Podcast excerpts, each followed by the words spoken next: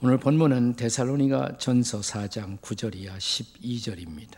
너희는 형제를 사랑하라. 사랑이 지닌 위험한 함정이 하나 있다면 사랑하는 사람들 사이에 예절을 상실할 수 있다는 것입니다. 사랑하기 때문에 우리는 예절을 고려하지 않을 수가 있습니다. 그래서 바울은 사랑은 무례히 행하지 아니하며라고 말합니다. 조선 초기에 우리는 황희 정승에 대한 이야기를 많이 듣습니다. 근데 황희 정승과 함께 또 하나 허조라는 정승이 있었어요. 사실은 허조, 허주 형제가 있었습니다. 허조는 뛰어난 학자고 정치가로서 덕이 많은 정승이었습니다. 그의 형이 허주였는데 동생은 허조, 형은 허주였는데 그들 형제는 부모님에 대한 지극한 효성을 가지고 있었고 형제의 우애가 특별히 남달랐다고 합니다. 허조의 형 허주가 이제 나이 들어 벼슬을 내어놓고 물러가 있게 되자 어, 동생은 형님을 지극하게 여전히 모셨다고 합니다. 허조가 현역 정승으로 조정에 어려운 일이 있을 때마다 그는 새벽녘 자주 형의 집을 찾았고 형의 집에 찾아올 때 동네 어귀에 도달하면 어, 그는 거기서부터 내려서 어, 형님 집까지 늘 걸어갔다고 합니다.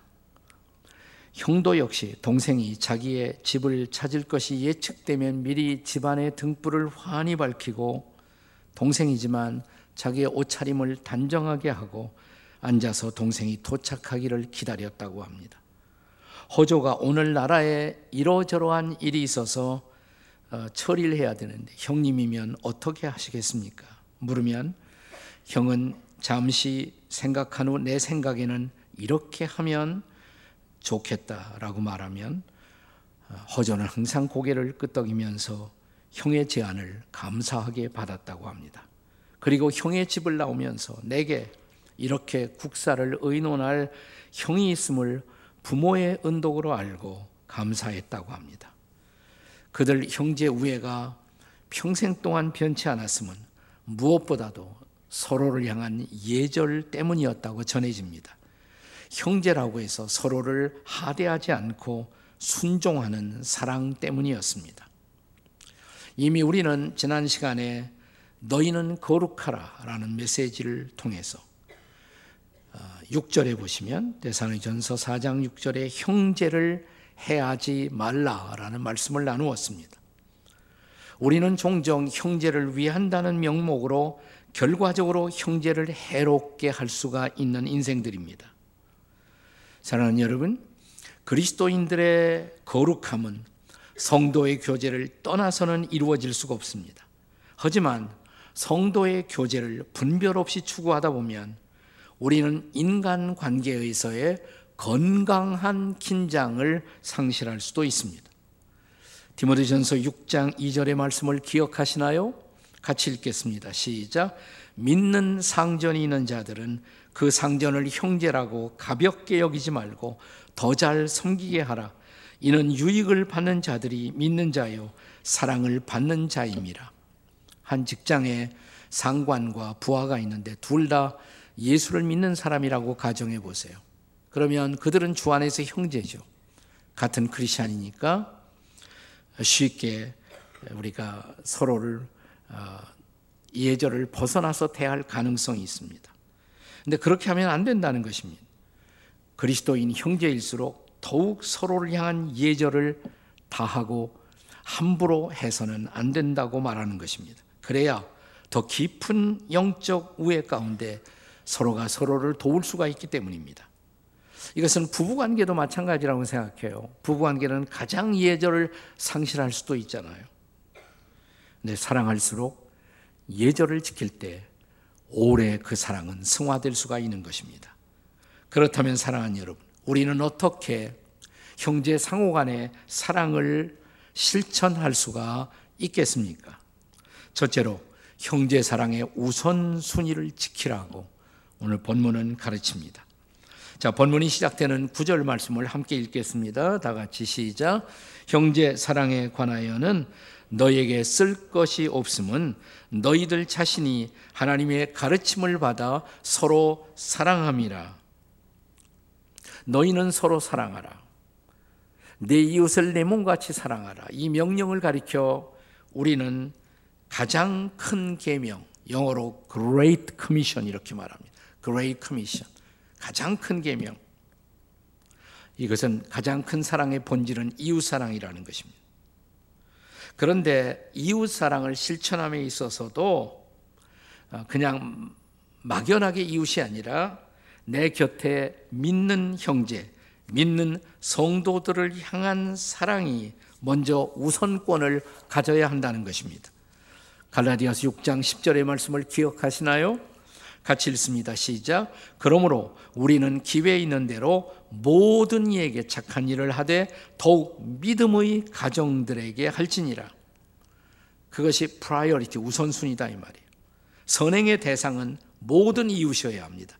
하지만 믿는 이웃들, 믿는 가정에 대한 선행이 더 우선순위에 와야 한다는 것입니다. 왜냐하면 그들은 우리가 먼저 책임져야 할 그리스도 안의 형제들이기 때문입니다. 하나님의 가족들이 사랑의 공동체로 먼저 굳건히 세워지지 않는다면 우리는 이 세상을 향해서 하나님의 사랑을 나누기도 어렵습니다. 혹시 성경에서 사랑장을 기억하시나요? 성경의 가장 위대한 사랑장. 뭐예요? 네, 고린도전서 13장이라고 대답한 사람은 틀리게 대답한 것입니다. 네. 내가 그럴 줄 알았지만 네. 고린도전서 13장은 사실 은사장이에요. 은사의 장. 은사를 말하다가 이 은사를 사랑으로 실천하라. 그런 내용이 기록되어 있습니다. 성경의 가장 위대한 사랑장은 요한 1서 4장이에요. 요한 1서 4장. 자, 요한 1서 4장에 보면 4장 8절에 뭐라고 기록되어 있어요? 하나님은 사랑이십니다. God is love. 이게 요한일서 4장 8절의 말씀이에요.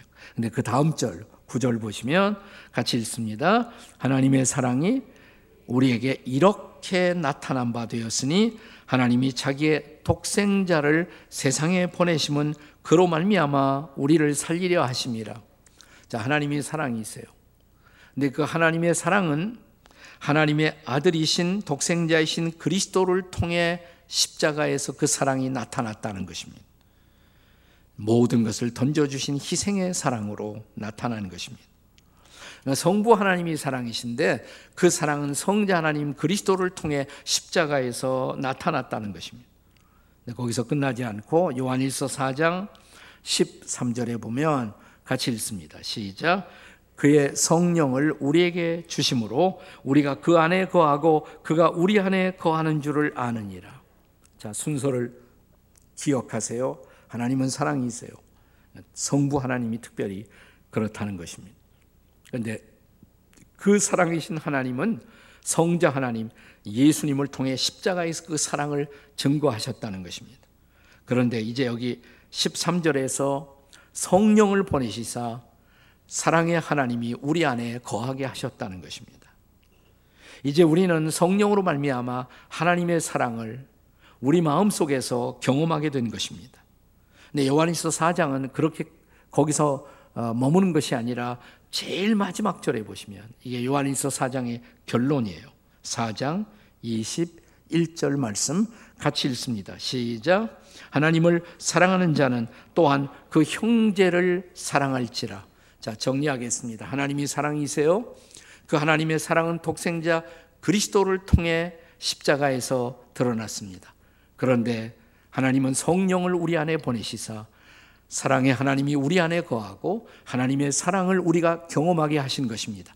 정말 그분이 우리 안에 거하셔서 우리가 하나님의 사랑을 체험한 자라면 이제 마지막 결론 형제를 향해 그 사랑을 나타내라는 것입니다. 그래서 요한일서 4장을 사랑장이라고 부르는 것이에요. 자, 데살로니가 성도들은 아주 최근에 복음을 받아들인 어린 신자들이었습니다. 그럼에도 불구하고 그들은 그들 주변에 있던 다른 그리스도인들을 향한 사랑을 폭넓게 실천하고 있었던 것입니다. 본문의 10절입니다. 같이 읽습니다. 시작. 너희가 온 마게도니아 모든 형제에 대하여 과연 이것을 행하는도다. 형제들아 권하노니 더욱 그렇게 행하라. 이것은 사랑의 실천을 뜻하고 있는 것입니다. 바울 사도가 마케도니아라는 지역에 와서 제일 먼저 복음을 전한 도시는 빌립보였습니다. 마케도니아는 큰 지역이에요. 우리 경기도 하는 것처럼. 그 안에 빌립보라는 도시가 있었어요. 거기서 복음을 전하고 그 다음에 데살로니가로 와서 예, 마케도니아에서 데살로니가는 거의 수도 같은 역할을 하는 도시예요. 거기서 복음을 전했어요. 그래서 데살로니가 교회가 태어난 거죠. 그리고 데살로니가를 떠나자마자 그 안에 있던 베레아 지역에 와서 베레아도 마케도니아에 속한 도시입니다. 복음을 전했어요. 자, 이제 데살로니가 성도들은 복음을 받아들이자마자 예수 믿는 사람들 보면 너무너무 반갑고 좋거든요. 근데 그들이 어려움을 당한다는 소문을 들으면 그, 그대로 있을 수가 없었어요. 그래서 데살로니가 성도들은 자기들 살고 있던 도시 데살로니가의 지역을 넘어서서 저 빌립보 그리고 저 베레아 지역의 어려운 성도들을 돌보고 사랑을 실천한 것입니다. 바울 사도는 그러하튼 데살로니가 성도들의 형제 사랑의 실천을 감격해 하며 더욱 그것을 힘써 행하라고 말합니다. 그들이 빌립보에 살던 그들이 베레아에 살던 그들은 모두 주 안에 형제들이었던 것입니다. 그렇다면 사랑하는 여러분, 과연 저와 여러분은 우리는 우리 지역, 우리 도시, 아니 우리 민족을 넘어서서 같은 그리스도인으로서 아파하고 고통당하는 형제들을 돌아보는 사랑을 우리도 실천하고 있을까요? 자, 여기 데살로니가의 성도들에게서 우리가 배울 수 있는 놀라운 사랑, 그것은 먼저 믿는 형제들을 향한 우선순위적 사랑의 실천이었습니다.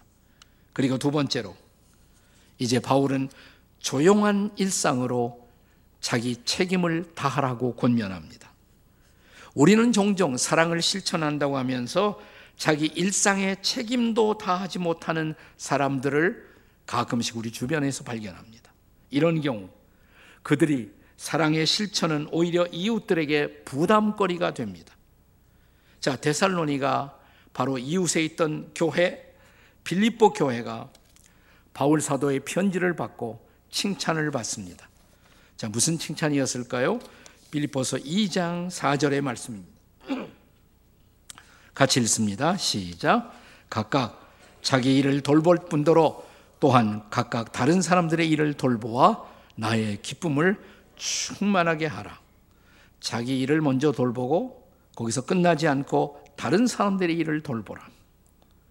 우리 주변에는 언제든지 두 가지 유형의 성도들이 존재합니다. 한 유형은 내 할 일이 너무 많아서 내 일에 빠져 다른 사람을 도울 생각도 못하고 사는 사람들이 있습니다. 그런가 하면 다른 사람들을 돌본다고 늘 분주하게 다니면서 자기 가정, 자기 식구들을 향한 기본적 책임도 다하지 못해 손가락질을 당하는 사람들이 종종 있습니다. 바울 사도는 이런 두 번째 유형의 성도들에게 사랑의 실천은 자기 책임을 일상의 창에서 감당하는 것부터 실천해야 한다라고 말하는 것입니다. 그렇게 못한다면 우리의 존재 그 자체가 이웃들에게 소위 민폐가 되기 때문입니다. 이제 그런 사람들을 향한 바울의 권면을 11절 말씀에서 함께 보십시다. 11절 같이 읽습니다. 시작. 또 너희에게 명한 것 같이 조용히 자기 일을 하고 너의 손으로 일하기를 힘쓰라. 조용히의 반대가 뭘까요? 시끄럽게 이겠지요. 자기 손의 반대가 뭘까요? 남의 손이겠지요.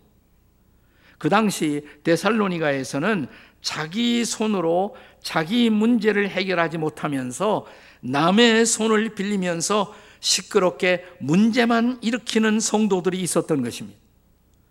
바울은 데살로니가에 와서 바울 자신이 복음을 전하면서도 그가 특별히 조심한 것 내가 전도한다고 하면서 내가 다른 사람들에게 폐해가 되는 것은 아닐까? 바울은 어떻게 복음을 전했다고 고백합니까? 데살로니가 전서 2장 9절의 고백을 다시 읽겠습니다. 함께 읽겠습니다. 시작. 형제들아, 우리의 수고와 애쓴 것을 너희가 기억하리니 너희 아무에게도 폐를 끼치지 아니하려고 밤낮으로 일하면서 너희에게 하나님의 복음을 전하였노라. 아멘. 네. 바울은 텐트 메이킹을 하는 천막 깁는 기술이 있었어요. 그것을 하면서 자기 자신의 필요를 공급했던 것입니다. 그래서 아무에게도 폐를 끼치지 아니하고 그러나 남아 있는 모든 시간을 다해서 그리스도의 복음을 전했던 것입니다. 선교학자들은 우리가 살고 있는 이 땅, 한국 땅에서 기독교의 복음 선교가 세계적으로 성공할 수 있었던 중요한 원인을 소위 네비우스라는 선교 정책에서 찾습니다. 네비우스 선교 정책 가운데 세 가지 S가 있어요. Three Self, 삼자 정책이라는 것이 있습니다. 삼자가 뭐냐? 세 가지 S가 뭐냐? Self, Supporting, 그 다음에 두 번째는 Self, Governing, 세 번째는 Self, Propagating. 이걸 우리말로 자립, 자치, 자전이라고 말하는 것입니다. 따라서 한번 해보세요. 자립, 자치, 자전. 자립한다. 셀프 서포팅. 스스로 헌금해서 사역자들의 필요를 공급하고 심지어 교회당도 우리의 헌금으로 우리가 건축한다는 것입니다. 그 다음에 셀프 거버닝은 우리 스스로 교회를 운영하고 다스려 나간다는 것입니다. 세 번째는 self propagating. 우리 스스로 복음을 전한다는 것입니다. 물론 한국 교회 초창기에 선교사들의 도움을 받은 그리스도인들이 적지 않습니다. 또 선교사의 도움만 받으려고 교회 나오는 사람들도 종종 있었어요. 초창기 어려운 때니까 나오면 선교사들이 먹을 것도 주고 쌀도 주고. 근데 그것만 하고 다른 건 안 해요. 그런 사람들을 그 당시에 라이스 크리스찬 쌀만 받으려고 나오는 크리스찬들도 있었어요. 하지만 극소수였습니다. 자, 선교사들이 말하는 정책을 한국 교회는 아주 신실하게 잘 받아들였습니다. 여러분, 아주 오래된 초창기 한국 교회 보면 제 1대 담임 목사가 누구냐면 선교사님이에요. 저 정동에 있는 정동 제1감리교회 제1대 담임 목사 아펜셀러 목사님이에요. 자, 저 광화문 거기 길 건너에 세문안 교회, 우리나라의 오래된 교회, 어머니 교회죠. 거기에 제1대 담임 목사님은 언더우드예요. 그러나 2대에 가서는 다 한국 사람들이 목사님이 됩니다. 2대에 가서는. 그러니까 빨리 물려받았어요. 이제 우리 스스로 교회를 관리하고 다스리고 우리 스스로 우리의 필요를 헌금하면서 복음을 전했던 것입니다. 그래서 비교적 빠른 시일 안에 한국 교회는 자립하고 자치하고 자전하는 교회가 된 것입니다. 진정한 사랑이 뭘까요? 진정한 사랑은 누군가를 의지하게 만드는 것이 아니라 스스로 내 발로 서서 내 손으로 일하는 사람이 되게 하는 것. 다시 반복합니다. 진짜 사랑, 참된 사랑이 뭘까요? 누군가를 의지하게 만드는 것이 아니라 내 발로 서서 내 손으로 일하여 다른 사람들에게 베풀 줄 아는 사람이 되게 하는 것. 그게 진정한 사랑인 것입니다. 자, 데살로니가의 성도들은 그런 사랑을 실천하기를 바울 사도는 기대한 것입니다. 그리고 한 걸음 더 나가서 그리스도인들의 진정한 사랑, 그것은 불신자에게도 간증이 되는 삶을 살아야 한다는 것입니다. 진정한 이웃 사랑은 이웃들이 보기에도 특별히 안 믿는 이웃들이 보기에도 올곧고 단정한 삶이어야 한다는 것입니다. 이제 12절의 말씀을 보시기 바랍니다. 12절 같이 읽습니다. 시작. 이는 외인에 대하여 단정히 행하고 또한 아무 궁핍함이 없게 하려 함이라. 아멘. 외인이 누구예요? 외인, 바깥 사람, 아웃사이더. 교회 바깥의 불신자들을 뜻하는 거예요. 우리가 정말 사랑으로 신앙생활을 한다면 불신자들이 보기에도 단정한 삶을 살아야 한다는 것입니다. 여기서 단정히라는 단어는 자, 성경 원어에 보면 유스케모노스라는 단어가 쓰여집니다. 유스케모노스. 두 단어가 결합된 말인데 유, well, 좋은. 그다음에 스케마는 질서예요. 좋은 질서. 그러니까 질서와 규모가 잘 잡혀 있는 상태. 이게 단정한 거예요. 단정함. 자, 지금 바울은 너희들이 단정한 삶을 살아야 불신자들에게도 복음의 증언이 될 수가 있다라고 말하는 것입니다. 그때 우리가 하나님의 하나님 되심을 제대로 증거한다고 성경이 가르치는 하나님, 그리스도인들이 믿고 있는 하나님은 질서의 하나님이십니다. 바울 사도는 일찍이 고린도 교회를 향해서 편지를 하면서 그들이 성령 체험, 은사 체험을 했다고 해서 질서를 상실한 행태의 예배를 드리는 것을 경고합니다. 특별히 방언과 예언이 남발되는 것을 경고했습니다. 그러면서 결론적으로 고린도전서 14장 마지막 9절 40절에서 이렇게 말합니다. 한번 같이 읽어보세요. 다 같이 시작. 모든 것을 품위 있게 하고 질서 있게 하라. 아멘. 모든 것을 품위 있게 하고 질서 있게 하라. 자, 왜 이런 권면을 바울이 하게 되었냐면 자, 고린도 전서 14장 같은 장의 23절에 보세요. 뭐라고 그랬나? 같이 읽습니다. 시작. 그러므로 온 교회가 함께 모여 다 방언으로 말하면 알지 못하는 자들이나 믿지 않은 자들이 들어와서 너희를 미쳤다 하지 아니하겠느냐?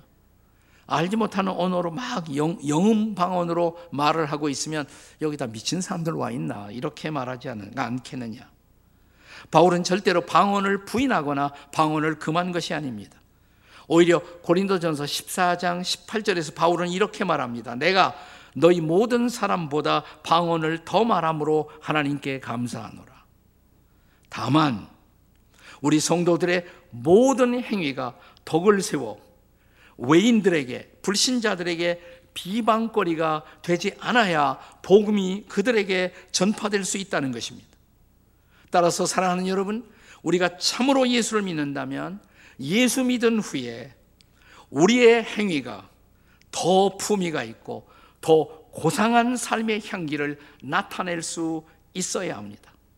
그래서 바울은 지금 더 품위 있게, 더 질서 있게 살라고 부탁하는 것입니다.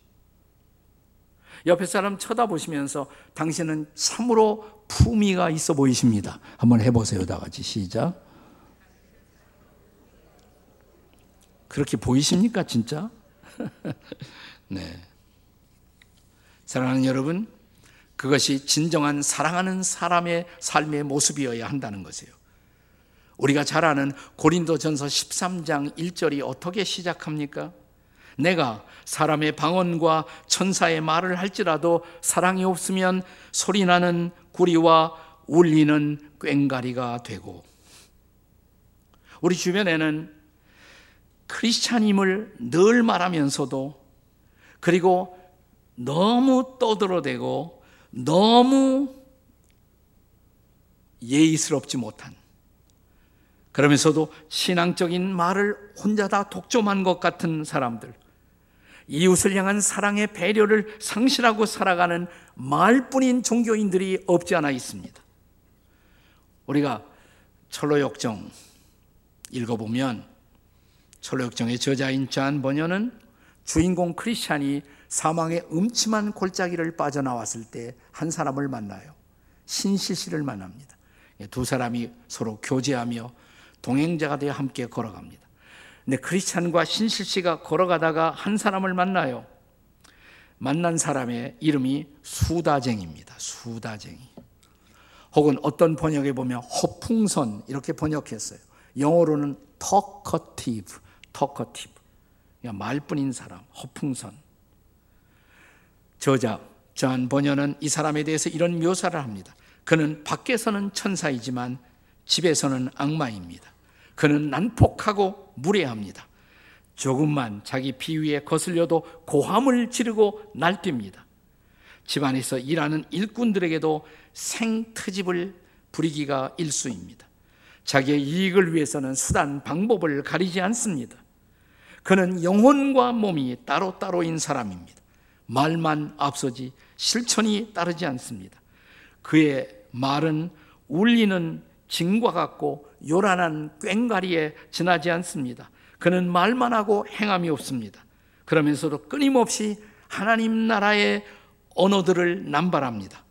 그의 말 속에는 생명이 없습니다. 실상은 참된 믿음도 복음의 은혜도 모르는 사람입니다. 이런 사람들이 교회 안에 있어서 외인들을 향한 복음의 증거를 가로막고 있다고 말합니다. 오늘 우리 중에 이런 사람은 없을까요? 그래서 이제 크리스찬은 신실 씨에게 이런 사람들과 시간을 보내는 것은 낭비라고 말합니다. 복음을 말뿐이 아니라 삶으로 증거하는 사람들과 함께 친구가 되라고 말합니다. 바울은 골로새서 4장 5절에서 이렇게 말합니다. 외인에 대해서는 지혜로 행하여 세월을 아끼라. 그 이유는 우리가 마땅히 정말 해야 할 말로 이 언어 속에 복음의 비밀을 담아 증거하기 위해서입니다. 그래서 크리스천은 이제 다시 한번 신실에게 그, 그들이 만난 이 사람에 대해서 이렇게 말합니다. 이 수다쟁이 혹은 허풍선 같은 존재들 때문에 세상이 혼란스럽고 교회는 신뢰를 잃어버리고 순례자들의 걸음은 무거워진다고. 이제 그들을 떠납시다. 그리고 참된 성도의 교제 안에 들어와 진지한 사랑을 경험하셔야 한다고. 그리고 참된 성도들의 간증 안에서만 그리고 그 간증을 나눌 수 있는 사랑 안에서만 우리는 참된 그분의 사랑을 체험하고 이제 세상을 향하여 그 사랑을 증거할 준비가 되는 것이라고. 외인들을 변화시키는 이런 형제 사랑이 사랑하는 여러분, 우리 가운데 풍성하기를 기도하시기 바랍니다. 우리가 참으로 그리스도의 사랑을 입은 사람이라면, 그래서 우리가 그리스도인이 된 사람들이라면, 이제 그리스도의 사랑을 우리의 입술뿐 아니라 삶으로 증거하는 자리로 나아가는 저와 여러분이 되시기를 주의 이름으로 축원합니다. 기도하시겠습니다.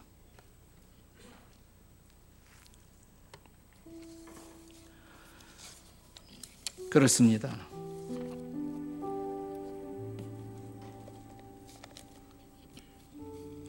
복음은 우리의 입술에도 실려서 증언될 수 있어야 합니다. 그러나 입술뿐 아니라 말뿐 아니라 우리의 삶이 우리의 증언을 뒷받침할 수 있어야 합니다. 내가 정말 주님의 사랑을 입은 사람이라면 이제 그 사랑을 이웃들에게 보일 수 있어야 합니다. 주님, 제가 주의 사랑을 입었사오니 이제 그 사랑을 나누며 그 사랑을 증거하며 평생을 살게 해 주시옵소서 주님 부르며 통성으로 함께 기도하시겠습니다. 주님, 우리가 기도합니다. 주님의 진정한 사랑으로 충만하여 그 사랑을 베풀고 나누며 그 사랑을 증거하는 자로 살게 해 주시옵소서.